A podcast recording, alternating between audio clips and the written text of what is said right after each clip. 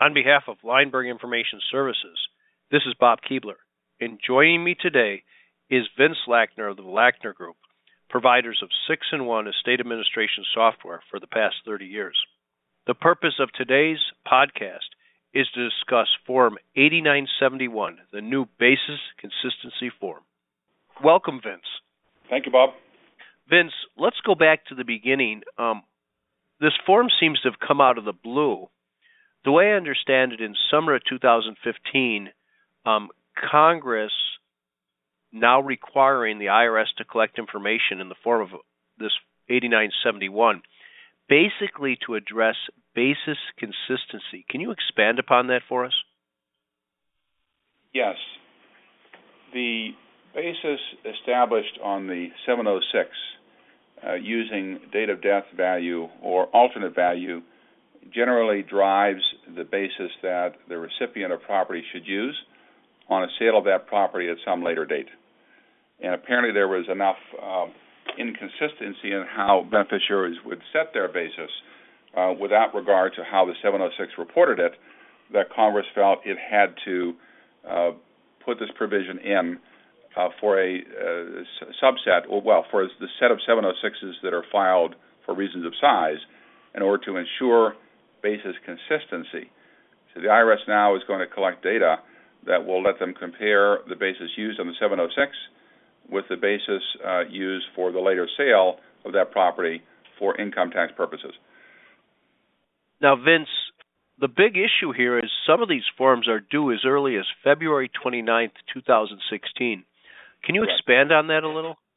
Yes. Uh, so for all 706s uh, filed uh, for reasons of size uh, on or after August 1st of 2015, there is a new form that's uh, released only in draft format so far and called Form 8971 that must be filed on or before February 29th.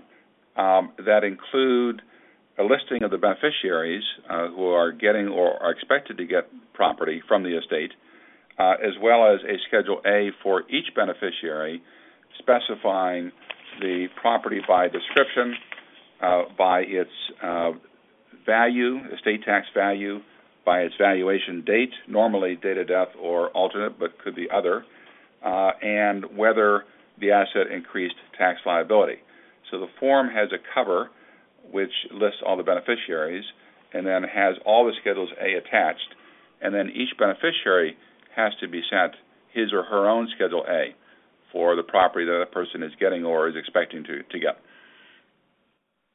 Vince, help me out. Um, what is the status of the instructions for this form, and more importantly, the status of the regulations? Sure. Well, the form, the instructions for the form have not been released in draft or final form officially. There was a set of draft instructions or pre-draft instructions that somebody located on the web on a reg info website of the IRS that was dated November 20 of 2015 that precedes the draft form by about a month. And so it's been helpful to review those pre-draft instructions. And so that's all we know. Uh, no further form posted yet and no official draft. As far as regulations are concerned, uh, who knows when we'll see them on the form as well as on the pre-official uh, draft, uh, and, and, they're working on that for regulations. I'm sure we will not see regulations until well after the first deadline for the first batch of these forms that must be filed on or before February 29. So let's fast forward a little bit. Let's say somebody died today their estate tax return is due in nine months.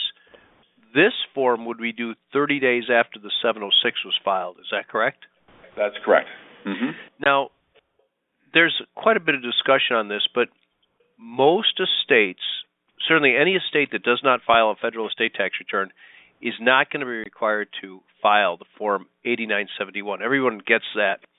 But there is some discussion or analysis of even people who might be filing the 706 do not have to file the form 8970. And walk us through that and make it especially easy for all of us to understand who has to file and who doesn't have to file. Sure. So there are three groups um, uh, that must file the 8971. The first group are those uh, estates uh, of citizens or residents of the U.S. whose gross estates, including adjusted taxable gifts, so namely line 1 of the 706 plus line 4, exceed the basic exclusion amount. The basic exclusion amount for 2015 was $5.43 million. For 2016, it's now $5.45 million, just a $20,000 increase. So that's the first set that must file the 8971 uh, within 30 days after filing the 706. The second set are estates of non-residents who are not citizens of the U.S. Um, and the difference is that the gross estate and adjusted taxable gifts uh, must exceed only $60,000 because it's a much, much lower threshold uh, for those estates.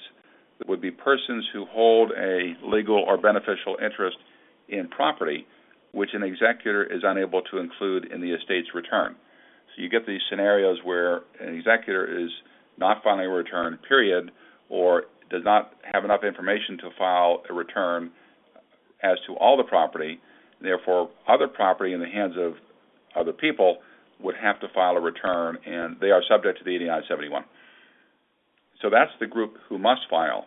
And so by omission, uh, it does not include uh, estates that are filing solely for reasons of portability, because if it's solely for portability, by definition, it means that they're below the basic exclusion amount, therefore are not required to file a 706 for reasons of size. The second group, uh, again by omission, that would not be subject to the 8971 requirements would be those filing 706 returns in order to make a GST allocation or election, if they're not otherwise big enough to file a 706 itself.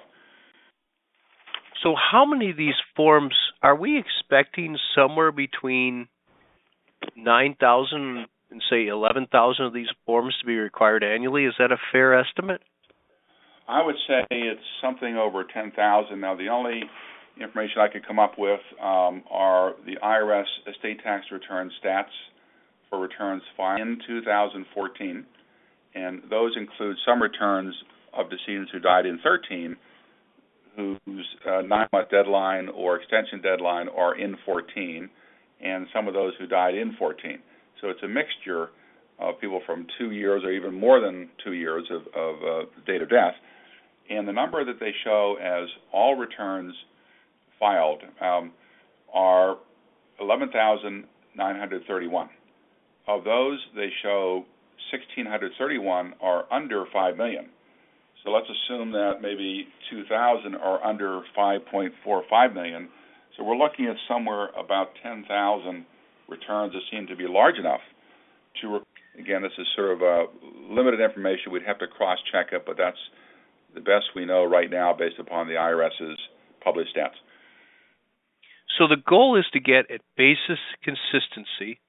This form is due 30 days after the 706 is filed, with this, except for this transition period, which should concern all of us, with the February 29th deadline. Now, right. there are a number of great discussions going on. Um, let's take these one at a time. What do we do with IRD? So I die, I have a pension plan worth $750,000. How do we handle it? Apparently, IRD is not subject to the statute. Under Section 1014C, uh, it specifically excludes IRD from the coverage of Section 1014, which apparently uh, is the statute that drives this whole new reporting requirement. Now, sometimes when people have an estate and they push property, distribute property out of an estate, they're going to make an election pursuant to Section 643E3 to recognize gain on that distribution, which would probably result in a step up in basis to the beneficiary, some gain to the trust or to the estate. How do you think we're going to handle that on Form 8971? Well, that's kind of a sticky wicket uh, because obviously it skews the basis that you would otherwise derive from the 706. So the, the form itself, Schedule A, says um, estate tax value. Well, estate tax value would not be uh, the right value in this circumstance because the beneficiary took the property at presumably an increased basis if it were sold at a gain by the estate, uh, so that the form itself might need a footnote or asterisk or some explanation in the instructions to point out the variations on simply using estate tax value for for the basis. Now, there's been a fair amount of discussion about real estate with recourse versus non-recourse debt. Any thought on that? Yes, Keith Schiller did a, a very good Leimberg newsletter article dated tw- September 23rd of 2015, and he pointed out that in the case of real estate with recourse or non-recourse debt, uh, in the case of uh, recourse debt, so that the holder of the property uh, was personally liable on any any mortgage or other debt on the property, you would, in his example, you would report the gross value of the property on Schedule A at $5 million. I'm sorry, his example, $500,000. And the recourse debt would show up on Schedule K as a liability of $300,000. In the case of a non-recourse debt, you show the $500,000 on Schedule A, but then you show no debt on Schedule K because it's non-recourse. And so you have, in both cases, property whose gross value is $500,000, but with a different result for the beneficiary. Um, but the 8971 does not seem to differentiate. It simply calls for the estate tax value of the property, which presumably is $500,000 in both cases.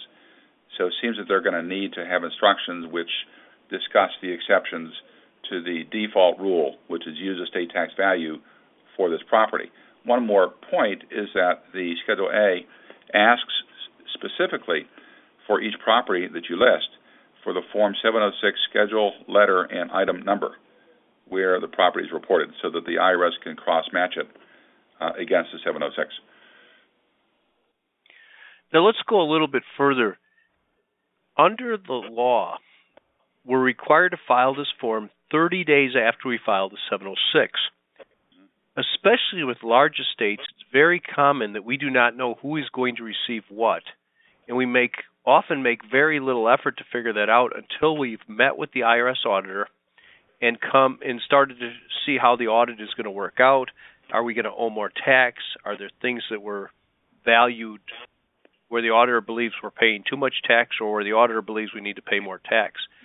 Um, how are we going to address that on this form? I mean, some of this is just going to be a mystery 30 days after the 706 is filed. Yes. Well, the form calls for a listing of beneficiaries in Part 2 on page 1 of the form, and it calls for a number that says how many beneficiaries received or are expected to receive property from the estate. Now, the Schedule A itself calls for property acquired from the decedent. So it's possible that if you make no distributions yet, as of the filing date of the 706 plus 30 days, that you would be required, of course, to report the number of beneficiaries expecting to get property, but might not have to attach any Schedules A if nothing has yet been acquired by the beneficiary. So that's unclear, but a strict reading of those words might suggest that you'll do an 8971, no Schedules A until later, you then have an ongoing duty to amend your 8971 within 30 days of when the new information becomes available. And um, so you would need to then change your or add Schedules A with the details.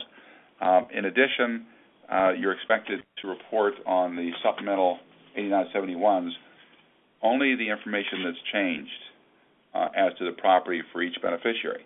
So you might have a regular description in the first round of this, but then if something changes along the way, then you're supposed to include only the changed information and not the original information. So where do you think we're going on all this? I mean, we're we're kind of waiting for the IRS issue regs. We're waiting for final instructions, but yet this deadline is a month away. Any words of wisdom for the thousands of returns that have to be filed? Right. Well, I mean, I would say that um, fortunately, most of the information one is already gathering for a 706 is useful for preparing the 8971. Um, in fact, what we've been doing for years is saying, okay, if you have um, pre-residuary property um, on an asset schedule on the 706, then you would assign that property to specific beneficiaries because it's specific bequest, it's going to be uh, a transfer, or it's going to be joint. And so we're earmarking property to people already. And that takes care of all the pre residuary property. The only extra data collection we've had to allow people to do is to say, well, how about residuary property? Previously, we didn't care about that because we didn't need it to calculate residue versus pre residue. But now we have to say, here are the assets in the estate that aren't specifically designated. Uh, let's also earmark those to beneficiaries and check a box to say this is residuary property. And then once that's done and the form is final, the system should produce the form automatically.